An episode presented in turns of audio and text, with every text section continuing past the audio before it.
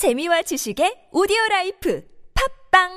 골반 잡자 바로 잡자 바디로직.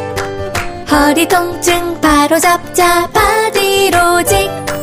몸매 교정 바로 여름에도 잡자, 아시죠? 바디로직. 라이트. 통기성이 좋아서 한여름에도 쾌적. 신축성은 여전해서 내 몸에도 최적. 올여름도 자세가 좋아지는 골반 교정 타이즈. 바디로직. 검색창에 골반 교정 바디로직 라이트 서울시 미니 태양광 보조금 지원 사업 서울시 1번 별빛 에너지. 별빛 에너지는 서울시와 구청의 지원을 통해 소비자 가격 56만원 미니 태양광을 6만원에 설치. 아파트, 빌라, 단독주택, 상가, 서울시에 있다면 모두 다 설치 가능합니다. 구청 보조금이 소진되면 본인 부담금은 늘어납니다. 별빛 에너지. 02743-0024, 02743-0024.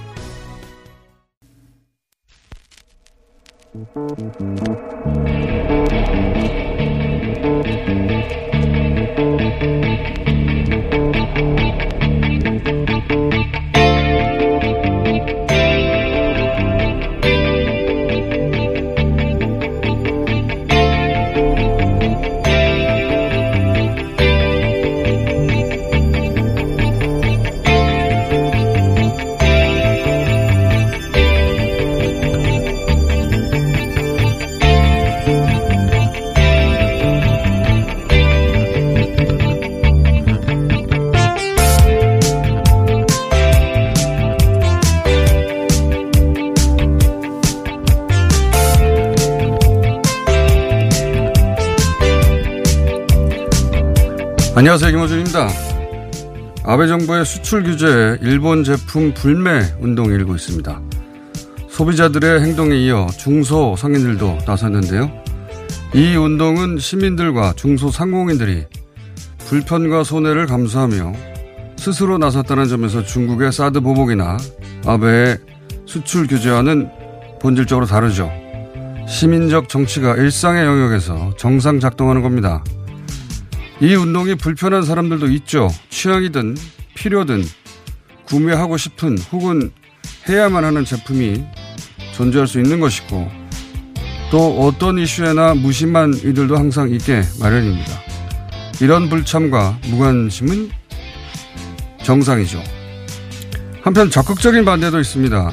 일베에선 민족주의 파시즘을 반대한다며 일본 제품 구매 운동을 합니다. 일베 유저가 소녀상에 침을 뱉기도 하고요. 헤이그 밀사를 파견한 고종에게 퇴위를 요구하고 일본에 대한 사죄를 주장하며 한일 합방을 제발 해달라고 청원하던 조선인들의 모임 일진회가 바로 이런 사람들로 구성됐을 겁니다. 마지막으로 선비들이 있습니다. 될 일이 아니다. 오래가지 못한다. 감정만 앞선 불매운동은 퇴행적이다. 치밀한 분석과 냉정한 대응이 필요하다. 시민들의 행동에 감정적으로 나대지 말고 이성적으로 대응하라며 아는 척, 현명한 척, 고고한 척 하는 분들이 또 있죠. 이분들이 가장 많이 배운 자들이고 동시에 가장 도움이 안 되는 자들입니다. 치밀하고 냉정한 대응이 뭔지는 정작 자신도 모르거든요. 훈계하고 타이르는 게 자신의 역할이란 자의식, 자의식만 있을 뿐이지. 화를 내야 할 때는 화를 제대로 내는 게 그게 합리입니다. 김원준 생각이었습니다.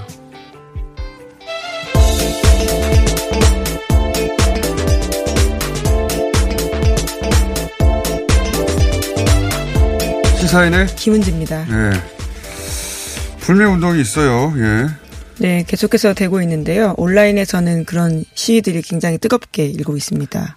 이게 이제 이런 불매 운동을 통해 감정적이고 효과가 제한적이고 지속될 수가 없는 것이다. 이렇게 얘기하는데 불매 운동 속성이 원래 그런 거예요. 이게 무슨 예산을 책정해서 국가가 정책을 하는 게 아니잖아요. 그러면 애초에 속성이 그런 것이고 어 그런데 이제 개인이나 공동체가 느끼는 어떤 부당함이나 바로잡고 싶은 마음 그런 정서를 행동에 담은 건데 당연히 이게 감정적일 수밖에 없는 것이고 근데 감정적이면 곧 나쁘다 이렇게 어, 연결하는 고정관념이 있는데 감정을 담은 합법적이고 질서 정연하는 행동 수칙도 있는 거예요. 얼마든지. 어, 이 불매 운동이 그래 뭘 불지르고 욕하고 폭력을 행사하는 게 아니잖아요. 예. 저는 오히려 화가 나는 일인데 예, 어떻게 화를 낼지 몰라서 혹은 상대가 어떻게 나올지 몰라서 혹은 그 뒷감당이 무서워서 그냥 참고 넘어가거나 혹은 이성적으로 대응해야 한다 이런 똑같은 말만 반복하거나 그게 저는 매우 건강하지 못한 거라고 봅니다. 화가 나는 일에는 제대로 정확하게 화를 내야 되는 거예요. 그건 건강한 거고 합리적인 겁니다. 합리적인 게 뭡니까? 이치에 닿는 거죠. 지금 아베 내각이 하는 것은 화를 내야 마땅한 일이에요. 네, 다만 일본 정부와 일본 시민을 좀 분리하자라는 차원의 이야기들이 그렇게 나오지 않나 싶기도 하고요. 그건 당연히 구분할 줄 네. 압니다. 정상적인 사람들이. 지금 뭐, 그 국내에 있는 일본인들을 쫓아내야 된다 그런 얘기 하는 사람 없잖아요. 그건 일본에서 한국인들 상대로 있는 거예요. 그 일본 그구한테 할 말을 우리한테 하는 거예요. 정상적인 시민들한테. 그 계속 일본은 합리적이고 우리는 감정적이다. 이런 프레임이 그분들에게 있는 거예요. 실제 벌어지고 있는 일은 정반대예요. 지금 아베 내각이 그 남한에 수출한 부품 중에 일본의 화학무기나 핵무기에 쓰일 수 있는 부품이 있다. 이런 식으로 분위기를 띄우잖아요. 완전 가짜 뉴스거든요. 이거 히스테리예요, 히스테리.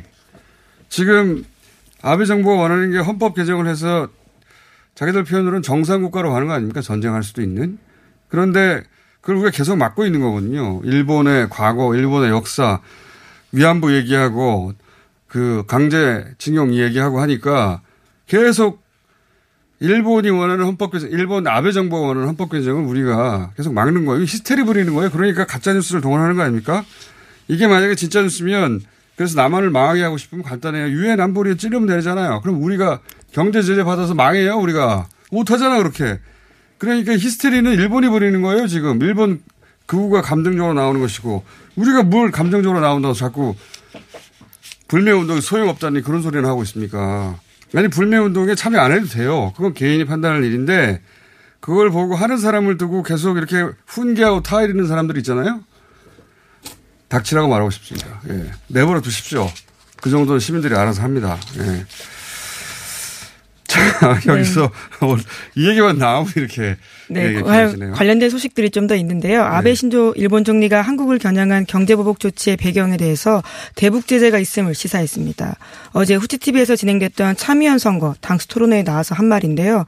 아베 총리는 한국은 제재를 잘 지키고 있다고 주장하지만 한일 청구권 협정을 어기면서 국가 간 약속을 지키지 않는 게 분명한데 무역 관리 규정도 제대로 지키지 않고 있다고 생각하는 것은 당연한 게 아니냐라고 하면서요. 북한 이슈를 끌어들였습니다. 그러니까요. 우리가 남한에서 그러니까 일본에서 수입해서 남한의 기업이 북한에 어, 화학무기나 또는 핵무기에 사용될 수 있는 부품을 건네줄 수도 있다. 전혀 확인되지 않은 가짜 완전 가짜 뉴스인데요. 네. 이거를 이 일본의 구구 온라인 매체가 처음 떠들었는데 이제는 어, 총리가 이렇게 예, 공식적인 자리에서 한 말입니다. 자민당 간부들이 이런 얘기를 하기 시작했어요. 완전 가짜 뉴스거든요. 이거 어떻게 가만둡니까? 네. 완전 사용될 수 있다 이런 가능성의 영역에 불과한 이야기들을 공식적으로 하기 시작했습니다. 그렇게 하는 이유가 이렇게 WTO는 안보상의 제재를 하는 것은 안보상의 이유로 예외를 인정하니까 그런 말을 하는 것도 있고 그렇죠. 또 하나는 전쟁할 수 있는 보통국가로 가려고 하는데 전쟁 위협이 존재해야 되잖아요. 그러면 근데 북한이 미사일을 안 쏜단 말이죠. 그렇게 이제 남한을 끌어들이는 거예요. 거기다 대고 예. 역사 수정주의도 가짜주의 가짜 뉴스이기도 하고 히스테리기도 하거든요. 감정적으로 하지 말라는 건 일본에도 되고 할 소리입니다. 네, 그럼에도 불구하고 아베 지지율은 오히려 떨어졌다라고 하는데요. 2% 포인트 떨어졌다라는 보도가 있습니다. 요리우미 요리우미 신문 등에 따르면요, 지난 다시대전에 비해서요 오히려 2% 포인트 떨어졌다라고 합니다. 요리우미가 아니라 유미우리입니다. 아, 예, 죄송합니다. 요미우리 신문. 듣고 보니 비슷해요. 어감도 거꾸로 이야기했네요. 괜찮네요. 예. 자, 여기서 잠깐 저희가, 어, 저는 이, 그, 이 협회가 나선 게 굉장히 인상적이어서 잠깐 미리 하나 연결해 보겠습니다. 뭐냐면, 마트 협회. 이게 이제 SSM의 큰 대기업 업체, 그, 저기 뭡니까. 마트가 아니라 동네 마트들이 있잖아요. 예, 자영업자 분들이신데요. 예, 소상공인. 마트 협회가 일본 제품 팔지 않겠다는 불매운동 의사를 밝혔어요. 지난 주말에. 굉장히 이례적인데 한국 마트협회 김성민 회장 잠깐 연결해 보겠습니다. 안녕하세요, 회장님. 네, 안녕하세요. 예, 마트협회가 그러니까 이게 그 동네 슈퍼마켓들로 이루어진 단체 맞죠? 네, 그렇습니다. 예, 몇 군데 정도 참여합니까? 지금 현재 참여한 곳이 한 900여 곳 되는데요. 900여 주말에도 계속 그 확대되고 있습니다. 이렇게 그 어떤 나라 제품을 판매하지 않겠다 한 적이 과거에 마트협회에서 있습니까? 전혀 없었습니다. 그렇죠. 처음이죠. 예. 이렇게 예. 하면은 어, 그 마트의 매출이 떨어지는 거 아닙니까? 물론 뭐 매출은 떨어지죠. 떨어지지만 뭐 저희들이 그 매출 떨어지는 것보다 아, 지금 현재 일본이 하고 있는 그런 무역 보복에 대해서 어, 그, 그 부분에 대해서 저희도 아, 항의하고 있는 겁니다. 주로 어떤 제품이 여기 포함되는 거예요? 여기 포함되는 어, 상품들은 아사히 어, 기린 맥주 그리고 이제 삿포로 그리고 미소 된장 등은 그런 식품류들이 있고요. 그리고 과자류, 담배 있습니다. 이게 이제 매출이 어느 정도 떨어집니까? 그렇게 되면? 음, 분류별로 보면 한10% 어, 이상으로 이렇게 보면 되겠습니다. 10%면 적은 액수가 아닌데, 이, 이런, 어, 뭡니까. 자발적인 마트협에서의 불매운동을 하는 이유가 뭔지 한 말씀 해 주십시오. 이번 일본의 그 어, 무역 보복은 그 저희가 생각했을 때 국민으로 생각했을 때 대한민국에 대한 어, 침략으로 생각이 되었습니다. 일본이 과거사 반성 없이 그 적반하장식으로 무역 보복을 오히려 강행하고 있고 국민은 또 한 사람으로서 가만히 있을 수가 없었습니다. 어, 이거 상인들이 이런 거 나서는 건 처음이라 제가 연결 한번 했고요. 네네. 어, 뭐 일제 시절에도 상인들이 자금을 모아서 독립자금 되기도 했는데 어쨌든 이게 그러면 어, 언제까지만 하겠다 이런 건 없는 거죠. 일단 시작한 거죠. 그렇, 그렇습니다. 뭐 일본 정부 이 무역 보복 처리할 때까지 판매 네. 중단 운동과 불매 운동을 어, 강력하게 펼쳐나갈 것입니다. 알겠습니다. 오늘 말씀 감사합니다. 네네. 네. 감사합니다. 한국마트협회 김성민 회장이었습니다. 그냥, 그냥 알아서 하는 거에 손해를 감수하면서, 예. 국가가 무슨 뒤에 있는 게 아니라, 이런 게 여기다 대고 뭐 자꾸, 어, 그거 다 소용없는 짓이다. 현명한 척 그만했으면 좋겠어요. 예. 자, 또 다 관련 뉴스가 있습니까? 네. 아, 관련 뉴스요? 관련 뉴스면요. 어제 홍남기 경제부총리와 김상조 청와대 정책실장이 주요 기업 총수들과 만났는데요. 네. 청와대와 업계는 간담회 참석자와 논의 주제에 대해서는요. 구체적으로 언급하지는 않았습니다. 자, 어, 정부는 또 공식적인 그 책 잡히지 않고 나중에 문제 생기지 않는 이게 아마 WTO 제소도 할 것이고 아마 이대로 끝나지 않겠죠. 그, 그 일본도 금방 그칠 생각이 없는 것 같으니까. 정부 입장에서는 이제 신중하게 대응해야 되겠죠. 예. 어, 다음 뉴스는 뭐가 있습니까? 네, 미국이 북미 비핵화 실무 협상에서 북한의 체제 보장과 관련된 조치들을 협상 테이블에 올릴 것으로 보인다고 오늘 아침 동아일보가 보도했습니다. 종전 선언은 물론이고 평화협정 체결과 북미 수교까지 예상보다 빠르게 추진될 가능성이 있다라고 하는데요. 미국의 워싱턴 외교 소식통을 인용한 보도입니다.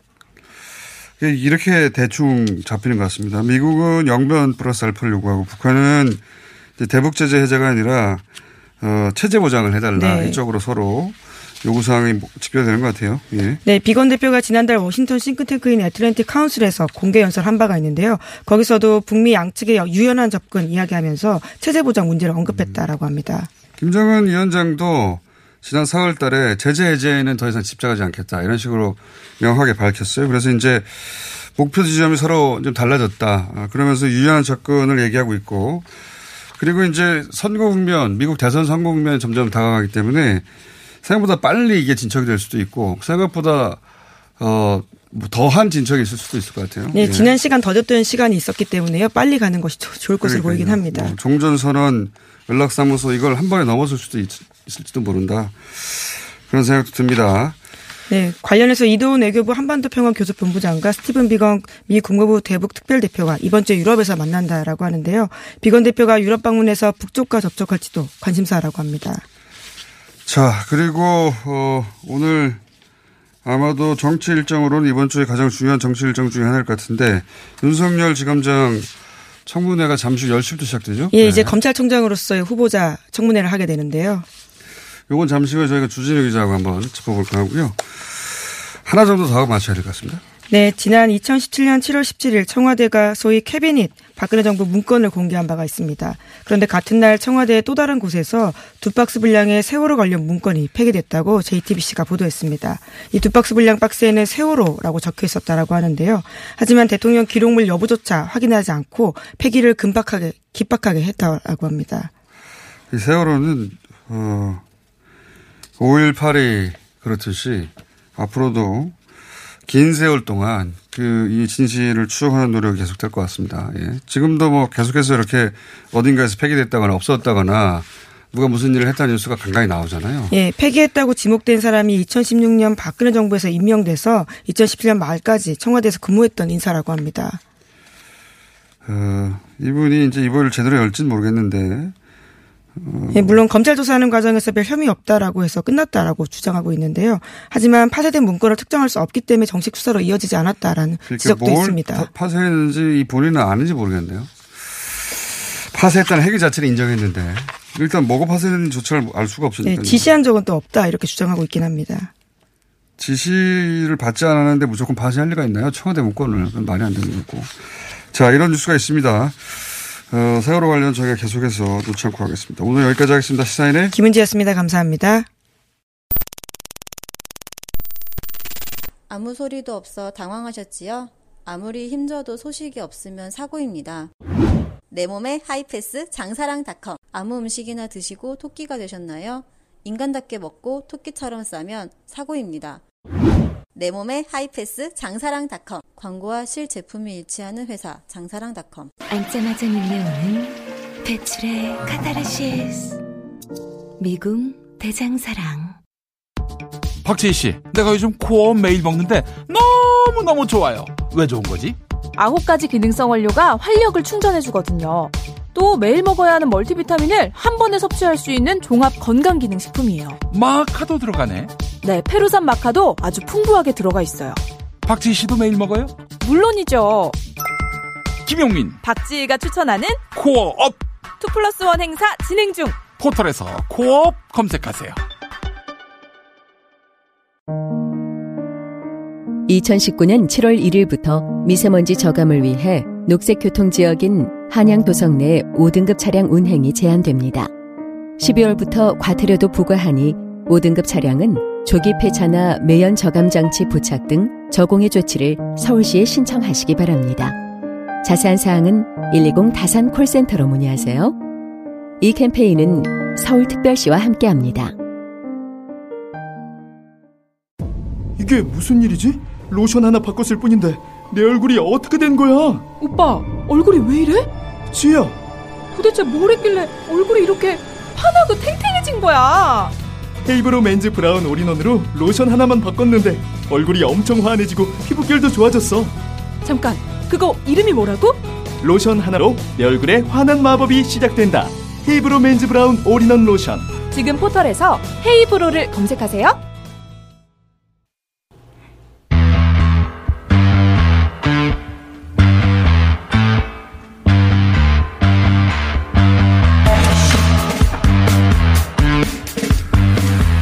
잠시 후 10시 윤석열 검찰총장 후보자의 청문회가 있습니다. 그래서 어떤 쟁점들이, 쟁점들이 등장할지 서초동 어둠의 기자 주진우 기자 나왔습니다. 안녕하십니까. 안녕하십니까. 네. 어, 이게 이제 초미의 관심사예요, 지금. 네, 그렇습니다. 네. 여의도에서 그렇, 여의도도 그렇고, 언론도 그렇고, 초미의 관심사인데, 이게 자유한국당 국회 복귀 전과 마찬가지이기 때문에, 그리고 또 상대가, 어, 박근혜 특검을 했던, 예.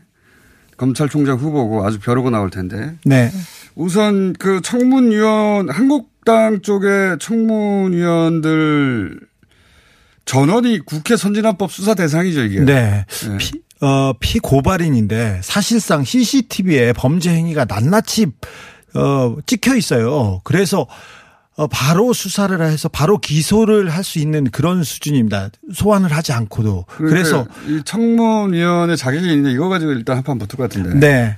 왜냐하면 곧이 검찰총장에 의해서 수사를 받을 사람들이 청문회장에서 후보자를 다그친다. 이거 가지고 자격 가지고 한번 붙을 것 같은데. 이전에 자한당 의원들이 그 법사위에서 자주 이런 일이 있었는데 어 고발된 진선미 의원, 고발된 박주민 의원이 그 자격이 없다. 청문위원으로 자격이 없다. 때문에. 그래서 네. 배제해야 된다 해서 그때 어 진선미 의원 등은 그 청문위원회에서 배제된 적도 있어요. 그렇기 때문에 자기 논리로도 음, 전례가 있기 때문에. 네, 쉽지 않아 보입니다만 그러니까 이런 전례를 들면서 자유한국당 쪽 법사위원 7명 또 우연히도 7명 전원이 피고발이네요. 그래서 이, 번에 한 두 명 바뀌었는데 그분들도 다 피고발. 그러니까요. 전원이 피고발인이라 어 자격이 없다고 이거 가지고 한번 붙을 것 같고 민주당 쪽에도 근데 다섯 명인가 있지 않나요? 네, 그래서 민주 고소 고발했기 아, 때문에. 민주당 의원들도 만약에 그 자한당 의원들이 그 배제된다면 자기네들도 어, 배제될 수도 배제될 있다. 수뭐 이거 있다. 가지고 한판 붙을 것 네, 같고요. 인정하고 있습니다. 그 외에 이제 부인 재산 처가 소송 이야기는 뭐 예전부터 나온 건데 네, 그런데 저기 박근혜 정부 때 예. 이미 그 거의 검증이 끝난 상황입니다. 그, 그 최- 내용은. 최근에 새로 나온 거는 이제 윤대진 어 검사장이었습니까 그때? 윤대진, 예, 아니, 윤대진 법무부 검찰 아, 과장이었습니다. 검- 과장이었던 네. 예. 윤대진 그 검사의 형인 윤우준 씨가 예. 어, 영등포 세무서장이었는데 이 그 용산 세무서장 아니었어요? 용산 세무서장이었습니다. 죄송합니다. 전 용산 세무서장. 어, 이분이 이분이 비호 의혹이 있는데 그걸 비호한 거 아니냐? 네 비호했다고 하는데 말해서 예, 이런 겁니다. 비, 호했다고 하는데 어, 윤대진은 형이니까 형이니까 좀 문제가 그 있을 수도 있고 코치를 해줬을 수도 있다고 있는데 볼수 윤대진과 있는데 친하지 않았냐 이거죠. 네 그렇습니다. 그러니까 건너 건너입니다. 그러니까요. 예, 이름도 성도 비슷하고 니네들 친하지 않았냐 여기까지인데 이건 어, 뭐, 뭐. 제가 보기에는 쉽지 않을 것 같다. 네, 그렇습니다. 몰아붙이기가. 네. 아니 이제 동생이 세무서장인데 형인 검사인 당신이 도와주지 않았어 이게 아니라 네. 그 문제가 어, 비위 의혹이 있던 전 세무서장 어의 동생과 당신이 친하지 않았어 이거 아니에요. 네, 그렇습니다. 예. 그리고 검찰국장. 그, 그 당시에 그이 법무부 수사를. 총괄하고 감독했던 사람이 서울지검장이 최교일 자한당 의원이에요. 예. 그러니까 사실상 이 책임의 소지는 최교일 의원한테 좀 물어야 되는 게 큰데. 언론에서는 이야기도 나오긴 하는데 이건 뭐 건이 될지 모르겠습니다. 네. 그렇게 쉽지 않은 것 같고 가장 관심을 많이 받고 있는 건 이제 그리고 많은 언론들이 거론하는 거는 지난번 막 박영선 장관 청문회 때 네.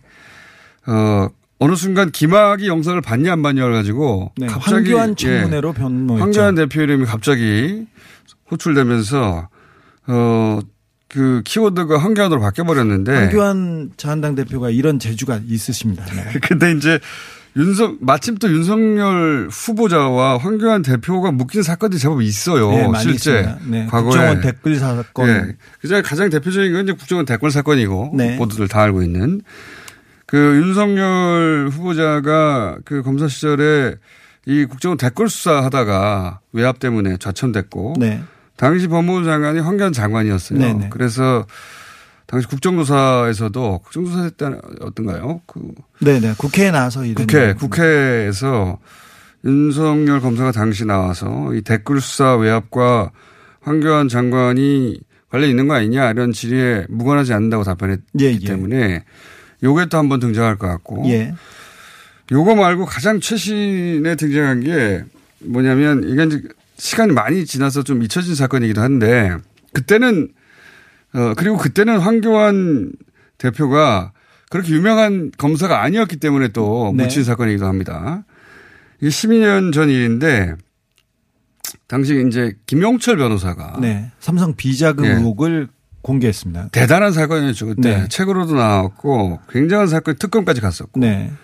근데 이제 그때 삼성의 떡값을 받은 검사들이 있다. 네. 이런 얘기가 여러 이야기들 중에 일부로 나왔고 이 얘기 나면서 그때 황교안 검사 이름이 등장을 했었어요. 그렇습니다. 12년 전 네. 사건입니다. 2007년 대선 전에 있었던 사건인데 김용철 변호사가 삼성의 법무팀장을 지내셨습니다. 그래서 네. 나와서 여러 얘기를 하다가 대관 업무가 삼성 임원들의 주 업무다 이러면서 검사는 특별히 관리했다 이러면서 리스트를 제출했습니다. 검찰에. 김용철 변호사가 검사 출신이거든요. 또. 네, 네. 예. 어, 제가 그 리스트의 일부를. 아, 리스트가 있어요, 지금? 네. 저, 제가 뭐 취재는 좀 하지 않습니까? 그 당시에 왜냐하면 12년 전에 김용철 변호사가 폭로할 때 그때 이제 명동 성당으로 들어갔어요 그때. 아니요 제기동 성당이었어요. 제기동 성당이요. 정의구현 사재단 네. 함세웅 신부님이 거기에 계셔. 명동 성당이 아니고 제기동 성당이었나요? 예. 저도 제기동 살았습니다. 그래서 그때 그 정의구현 사제 네. 신부들과 주진우 기자가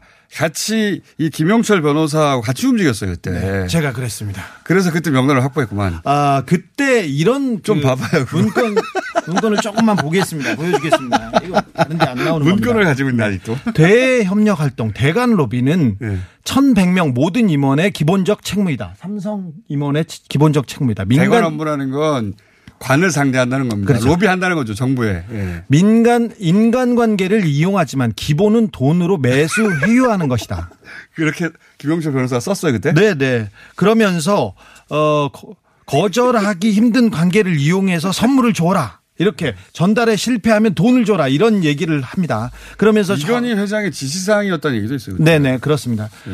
그리고 그리고 이런 부분도 그 자필로. 쓴 거네 보니까. 자필 자필로 쓴 문건이 있고요. 그리고 네. 타이프를 친 문건이 있습니다.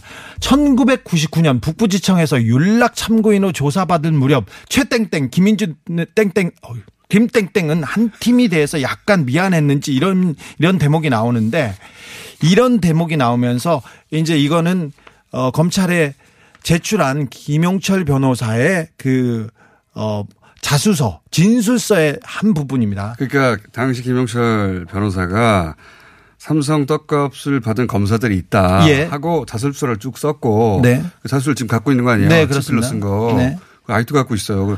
그리고 그 끝에 무슨 명단이 있어요? 명단이 있습니다. 검찰 관리 대- 대상 명단 2000년에서 2002년 내가 검찰 명단을 직접 관리했습니다. 검, 관, 관, 검찰 관리 대상을 김영철 변호사의 말입니다. 내가 네네, 여기서 내가는 진술서입니다. 김영철 변호사예요. 네, 내가 검찰 명단을 직접 관리했습니다. 검, 검찰 관리 대상 명단을 지금 기억하는 이유는 내가 보직 중심으로 직접 선정해서 선정했기 때문입니다. 그 그러면서 검사 출신이니까. 예. 2000년 8월에 이렇게 명단을 작성했다고 하면서 첫 줄에 이제 검찰 이, 그 네, 떡값 받은 검사 첫 지- 직함과 이름이 나옵니다. 뭐 네. 검찰 누구 박땡땡 대검 대검 차장 신땡땡 거기는 땡땡이 아니고 이름을 적혀 있죠. 네 기조 땡땡 이땡땡 예. 중수 땡땡 김땡땡 형사 땡땡 제갈 땡땡 이렇게 나오는데 여기에 부장들 그리고 기- 예, 예. 부, 부장들 기라성 같은 검사들 사이에 공안 일과장 황교안이 나옵니다. 아 거기 본인이 줘봐요 한번.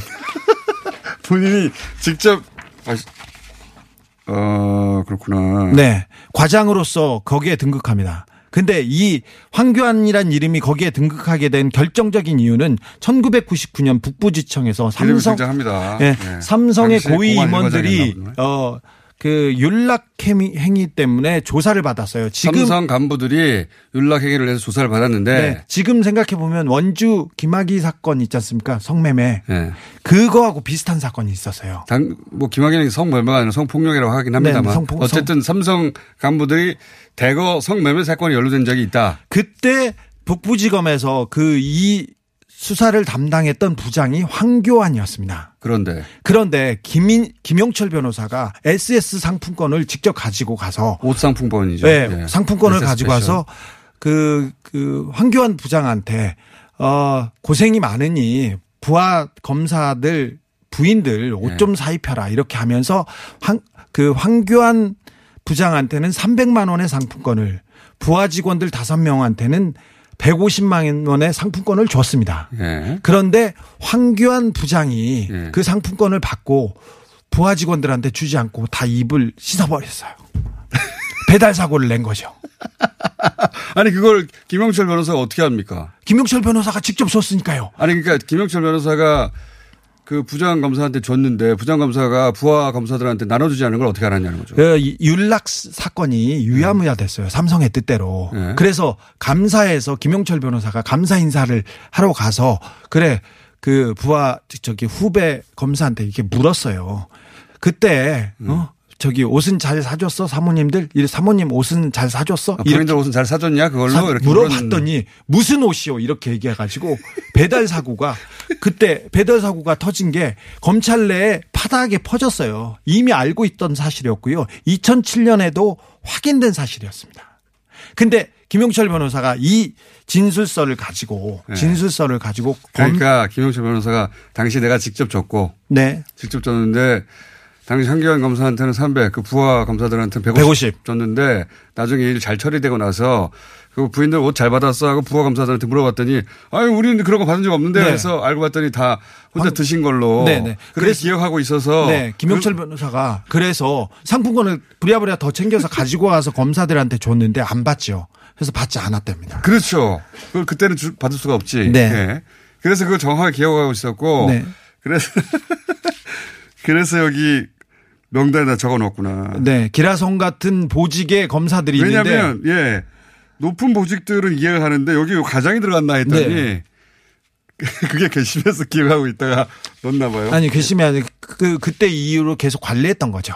아 그때 이후로도. 네. 자 이거는 주진우 기자가 당시 어, 김용철 변호사를 직접 취재했고 관련해서 진술한 내용들을 듣기도 하고 지금 가지고 있기도 하고 문서도 가지고 있고 네, 명단도 지금. 가지고 있네요. 예. 근데 이거는 이 청문회 오늘 청문회에서 이걸 가지고 있는 의- 국회의원들은 없을 거 아니에요.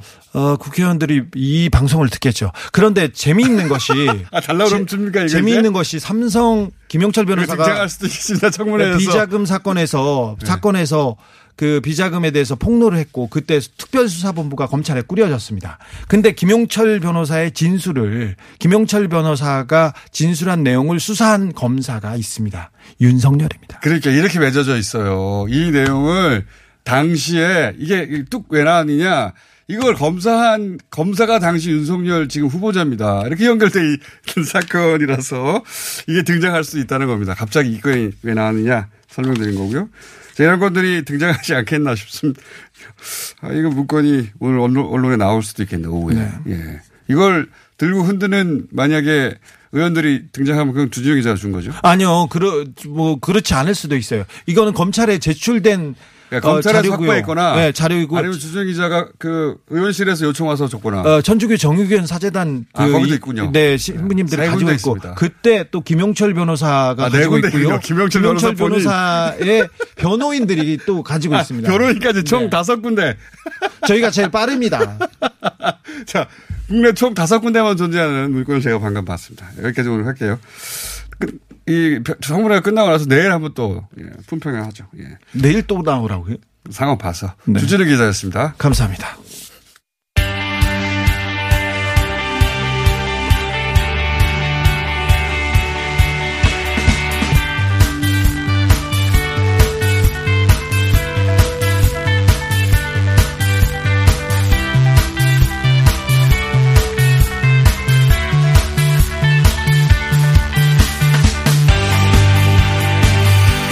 (2018년 6월 4일) 지방선거가 끝나고 나서 뉴스공장에서는 당선된 단체장 릴레이 인터뷰를 해왔습니다. 예. 이제 취임 1년이 지났고 그동안 여러분 요청에도 응하지 않은 분들 제외하고는 전원 인터뷰를 다 했는데 이제 1년이 지나서 이제 새롭게 취임 1년차 릴레이 인터뷰를 시작합니다. 1년차. 어, 첫 번째 순서는 이번에 인터뷰를 안 해두면 한동안 못할 가능성이 있는 분 모셨습니다. 김경수 도지사 모셨습니다. 안녕하십니까? 예, 반갑습니다. 네. 오랜만입니다. 그러니까 이번에 안 해두면 못, 못할 수도 있어가지고 첫 번째. 그러니까 100일 1년 그럼 이제 다음은 2년 2년 차에 인터뷰를 할 수 있을지 없을지 몰라요, 지금. 가봐야 알죠. 그러니까요. 예. 그 나온 김에 짧게 얘기하자면 이 보수적 조건으로 그 재판과 직접 관련된 인터뷰를 못 하시죠? 그렇죠. 그, 어, 네. 재판과 관련돼 있는 건 가능한 법정에서 얘기를 해야 네. 되는 상황이죠. 관련 인터뷰는 못하게 하는 게 보석 조건, 정상적인 조건이라고 보고. 예. 근데 재판 관련 내용이 아니니까 이건 제가 여쭤봐야 되겠는데 1심 법정 구속은 예상 못 하셨죠? 전혀 예상 못했죠. 예. 그 민선 현직 도지사가 법정 구속된 거는 최초입니다, 아마. 그렇게 안 그래도 사례를 찾아봤는데 어, 없는 걸로 예. 알고 있어요. 그러니까 어, 1심에서 법정 구속된 사례는 처음이라고 그러대요. 그러니까요. 네. 네. 자랑스러우십니까? 신기록을 세우셨어? 어. 당황하셨죠, 진짜로. 네, 그날은 뭐 법정 현장에서도 그랬고 그다음에 이제 구치소 가서도 그렇고 이게 상황 정리가 잘 안 되더만 이게 무슨 일인가 싶었죠. 네. 그 학생 운동하다 잡혀가지고. 그때는 이제 세 번 구속됐는데 그때는 뭐 당연히 될 거라고 생각했고. 20대 시절이고요. 지금은 현직 도지사 신분이 50대가 돼서 다시 들어가니까 어떤 기분이 든가요? 30년 만에 꼭 30년 만에 서울구치소를 들어갔는데요. 서울구치소에 그 내부의 생활이나 이런 건 정말 많이 바뀌었더라고요. 살기는 좋았었던데요.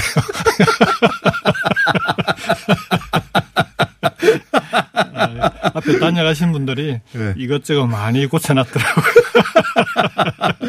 그건 그렇고 네. 그걸 어, 현실로 받아들이고 그 뭐랄까요? 아 이제 이렇게 해야 되겠구나. 어느 정도 지나서 정리가 되셨어요? 음, 그 들어가자마자 바로 이제 설 연휴 기간이어가지고 연휴 기간에는 아예 문 밖도 못 나와요. 그래서 음. 갇혀 있게 되는데 그때가 제일 힘들기는 했는데 어, 1심에 대해서 아무래도 좀 복귀를 하게 되지 않습니까? 돌아보게 그렇겠죠. 되는데 좀 너무 쉽게 생각했던 어. 그리고 좀 서둘렀던 게 쉽게 생각하고 음. 쉽게 생각했다는 건 어떤 이야기고 서둘렀다는 건 어떤 이야기입니까? 계속 재판 얘기를 하게 만드시네요. 일단 그건 그건 하셔야지 이제. 예. 어, 뭐그 얘기를 떠나서 2심은 예.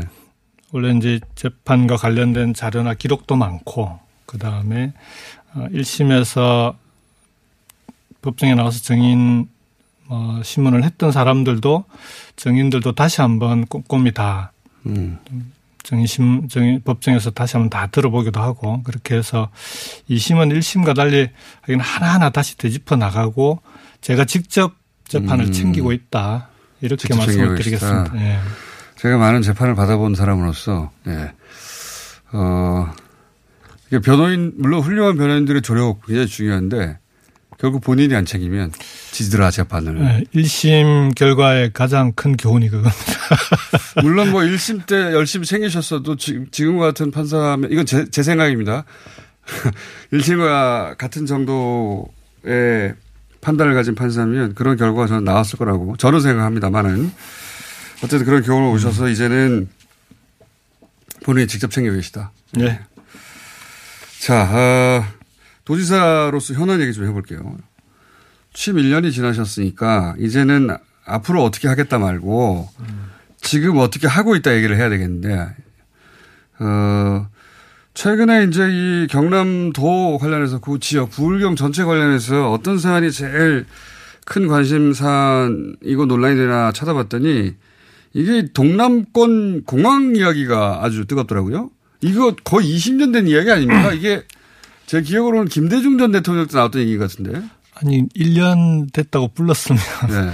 1년 동안 뭐 잘한 거라도 좀 있는지 좀 아니, 보고 그러니까 본인 그래야지 오자마자 문제, 가장 그 예민한 문제를 어떻게 해결할 것인가 이거 능력을 봐야 되잖아요. 네, 알겠습니다. 그 본인 자랑은 예, 도, 도청에서 그 하시고 첫 번째는 재판이고 두 번째는 신공항이고 네.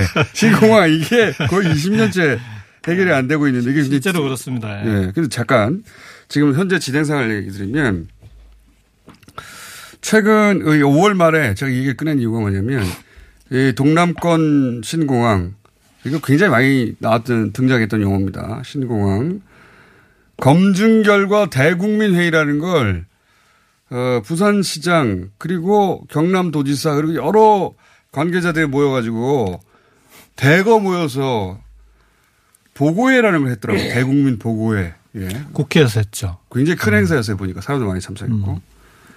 음. 뭐한 겁니까 이 자리에서?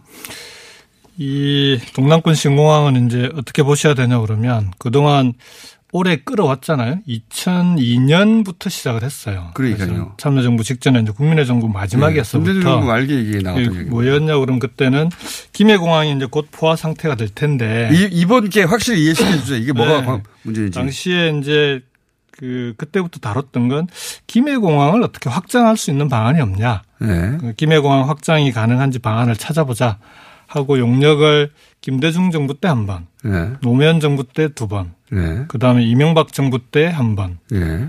그두 번, 이명박 정부 때도 두 번 하고 그 다음에 박근혜 정부 때 한 번. 여섯 번을 했는데 했어요. 다안 된다고 나온 거예요. 김해공항 아, 확장은 불가능하구나. 왜 안 된다고 나갑니까? 하면 여러 가지 이유들이 있죠. 그러니까 지금도 김해공항이 위험한 공항이에요. 옛날에 2002년에 그 이걸 검토하기 시작한 게 그때 중국 민항기가 착륙하다 이 돛대산이라고 예. 산 중턱에 이제 돛대, 예, 돛대. 예, 배에 있는 돛대 그 예, 그 돛대산입니다. 돛대. 김해에 있는 산인데 예. 그 당구에서도 돛대산에 돛대. 이제 추락한 사고가 있었어요. 아, 이건 일본 말이고. 그런데. 이제 그래서 지금도 김해공항은 자동 계기 착륙이 아니고 이제 수동으로 하게 되면 이게 이제 바람의 방향에 따라서는 김해 쪽에서 내려야 되는데 조종사들이 되게 끓여 하는 그런 부담스러워한다. 자연 예, 예. 그래서 그렇다. 이제 위험한 공항인데 김해공항이 그래서 이 이제 위험한 공항을 어떻게 좀 아, 위험하지 않은 공항으로 만들 수 없냐 그걸 다 따져본 거예요. 네. 할줄을 좀 방향을 바꾸든지 해가지고. 혹은 확충하면서 할 네. 줄을. 근데 그게 이제 다 안 된다고 나온 건데. 이때까지. 그렇죠. 근데 2016년 박근혜 정부 때 당시에 이제 동남권 신공항 논란이 벌어졌을 때 김해공항 확장은 불가능하다. 국토부도 네. 그렇게 이제 알고 있었으니까 요게 아니라 그럼 어디로 갈까 하고 이제 그때 싸웠던 건 부산 쪽은 가덕도, 가덕도. TK는 밀양. 예. 그래서 PK는 그쵸. 가덕도, 예. PK는 밀양 이렇게, 이렇게 붙었죠. 이제? 그래 논란이 되게 심했는데 이명박 정부 때 결론을 못 내고 박근혜 정부 때 와서 다시 한번 용역을 했는데 이번에는 이제 외국 용역사 네. 프랑스 용역사 ADPI라는 곳을 곳에다 맡겼는데 결론이 양쪽 다 안 맞고 김해공항을 확장해야 돼 이렇게 다시. 예. 근데 그것만 결론을 낸 건 아니고 그러니까 TK 쪽은 여러 가지 이제 요구사항이 있었는데 대구가 지금 군공항이 있잖아요. 네. 그 군공항을 이전하라는 게 오래된 수건 사업입니다. 그래서 이 군공항을 경북 쪽으로 이전하는 그런데 통합 신공항이라고 하는데 군공항, 군공항, 민간공항을 동시에 경북에 이전하는 사업을 그건 그것대로 추진하고 그것과 김해공항 확장 두 가지를 동시에 한다라고 결정을 한 거예요. 음. 그래서 그러니까 이제 예. 그 TK 지역에는 오랜 음, 수건인 그렇죠. 군공항. 군공항 을 옮기는 걸 들어주고 그다음 PK 지역은, PK 지역은 김해공항이 그동안 이게 이제 용량이 문제가 곧 생기니까 예. 어, 원래는 가덕도였는데 여러 가지 뭐 복잡하고 하니까 김해공항 가덕도는 확장으로. 또 예. TK가 싫어하니까 네. 그 그러니까 당시에 절, 또 경- 절충안이 나 정치적 절충안이 나온 당시에 거네요. 또 경남과 울산도 가덕보다는 밀양을 선호했어요. 왜냐하면 아. 이제 밀양이 가까우니까 아하. 그랬는데 이제 가덕도 아니고 밀양도 아니고 김해공항 확장과 대구공항 이전 이렇게 두 가지를 동시에 그러니까 결정했던 밀양도 아니고 거죠. 가덕도가 안- 가덕도도 아닌 예. 정치적 타협점을 찾아가지고 그거를 결론을 냈어요. 그렇죠. 이게 이제 공항이라고 하는 게 정치적으로 타협해서 결정할 문제는 아닌데 사실 아, 니 지만 TK, 예. PK 정치인들이 뭐 끝없이 싸우니까 그리고 20년 가까이 해결이 안 되니까 그런데 이번에 한 보고서는 또 뭡니까? 음, 그래서 이게 이상하잖아요. 그 결론이 저는. 사실은 김해 이제 국회의원 할때 네. 김해 쪽으로 이게 지금 국토부의 계획이 40도 가량을 틀어요. 네.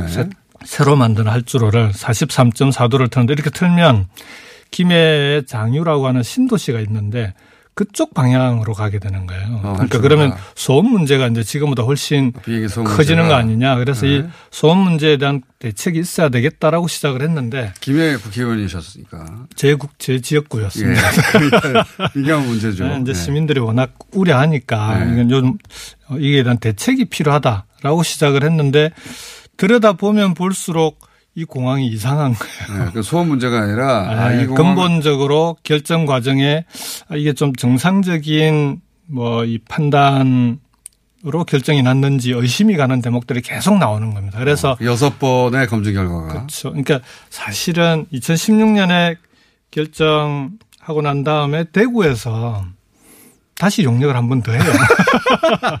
이게 확장이 가능한지. 용역을 예. 몇번 하는 겁니까 도대체? 이게 여섯 번 안에 들어가는데 마지막이 이제 결정 대구에서 또 해요. 예. 그렇죠.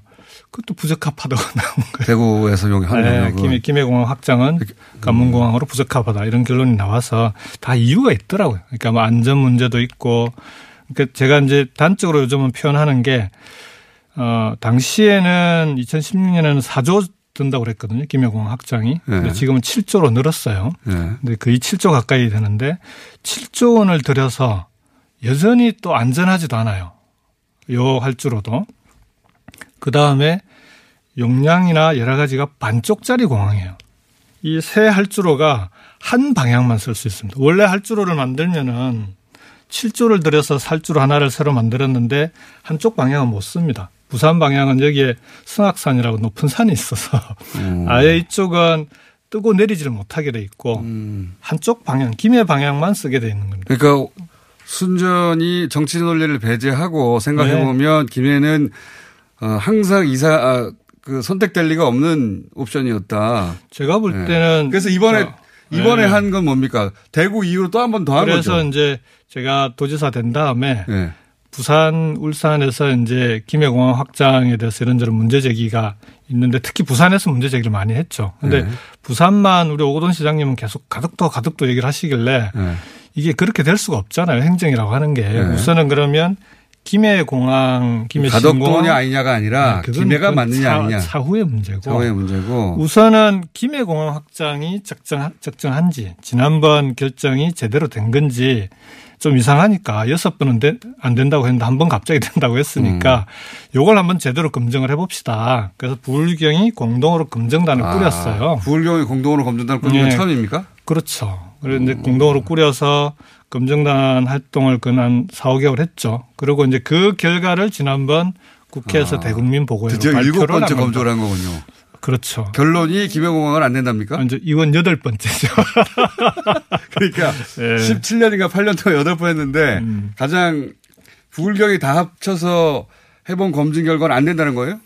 그 위험한 공항이라고 말씀드렸잖아요. 그건 뭐냐 그러면 아까 돛대산이 사고 난 돛대산이 김해 쪽에 높이가 380m입니다. 네. 근데 새로 신설하겠다고 하는 할주로의 김해 방향에 작은 산부터 높은 산까지 다섯 개의 산이 있어요. 네. 그 중에 경운산이라고 있는데 이 산이 중간에 있는데 379m입니다. 근데 원래 처음에 용역을 할 때는 안전하게 만들려면 이 산들을 다 깎아야 된다. 아, 산 다섯 라고? 했는데 네. 지난번 2016년 결정할 때는 이걸 깎으면 깎는 비용이 한 2조 원 들어요. 산을 깎는 데만. 네. 근데 그 지난번 결정할 때는 안 깎아도 돼. 이렇게 결론을 낸 거예요. 그래서 왜 안 깎아도 되는데 그랬더니 아, 그건 요즘 이 기술이 발달해서 항공학적 검토라는 게 있더만요. 그래서 첨단 계기 비행으로 빠져나갈 수 있어. 뭐 이런 거. 산 사이로. 쉽게 얘기하면 어. 그걸 틀어서 휘어서 나가면 그 산은 걸리지 않고 착륙할 때가 늘 문제인데 약간 틀어서 착륙하면 돼 이런 거예요. 근데 자. 7조 원 들어가지고 이렇게 위험한 공항을 만들어야 되냐. 어쨌든. 결론은 네. 여덟 번째 결론은 김해공항은 그래서 부적합하다가 났다는 거 아닙니까? 김해공항 확장은 이 위험하고 그 다음에 실제 지금 이 반쪽짜리 할주로가 되다 보니까 용량도 원래 계획보다 절반 정- 늘어나는 용량이 한 2천만 명 늘어나는 걸 수용하기로 돼 있었는데 절반 정도밖에 수용을 안 돼요. 된다. 네. 그럼 어떻게 합니까? 이제 자, 그래서 여기서부터 네. 어, 시간이 1분밖에 안 남았어요. 시간이 너무 부족해가지고. 이제 그래서 3부에 약간 더 이따 가시죠. 우선 바쁘십니까? 3부 넘어가기 전에 그래서 국토부는 그래도 맞아요. 똑같은 입장이라 그 다음 질문 이건데 네, 국토부는 넘겼죠. 김해에서 하자는 거 아닙니까? 그렇죠. 계속 그 입장 국토부는 이미 전임 정부에서 결론이 났기 때문에 그 결론이 바뀌, 국토부 차원에서는 바뀌지 않았으니까. 지금 와서 뒤집기 어렵다라는 겁니다. 그러니까요. 그러니까 뒤- 국토부는 2016년에 스스로 뒤집을 수 없는 건 사실이에요. 그래서 이제 총리실로 넘긴 거죠. 아, 그래서 심판을 총리실에 봐달라고 넘긴 거예요? 네, 그러니까 양쪽의 입장이 팽팽하니 그러면 총리실에서 한번 양쪽의 입장을 검증해 달라. 그러니까 국토부는 2016년 마지막 국토부 자체 검증 결과를 그대로 고소하는 것이고 지금도 그 입장을 그대로 고소하는. 것이고 네. 지금 불경에서는 무슨 소리냐 김해는 안 된다고 한 것이고 둘이 해결이 안 되니까 지금 그럼 총리실로 떠넘겨져 넘겨져 있는 심판을 받아라. 어딘가에서는 판단을 해줘야 되는데 3부에서 다시. 뵙겠습니다. 잠시 후.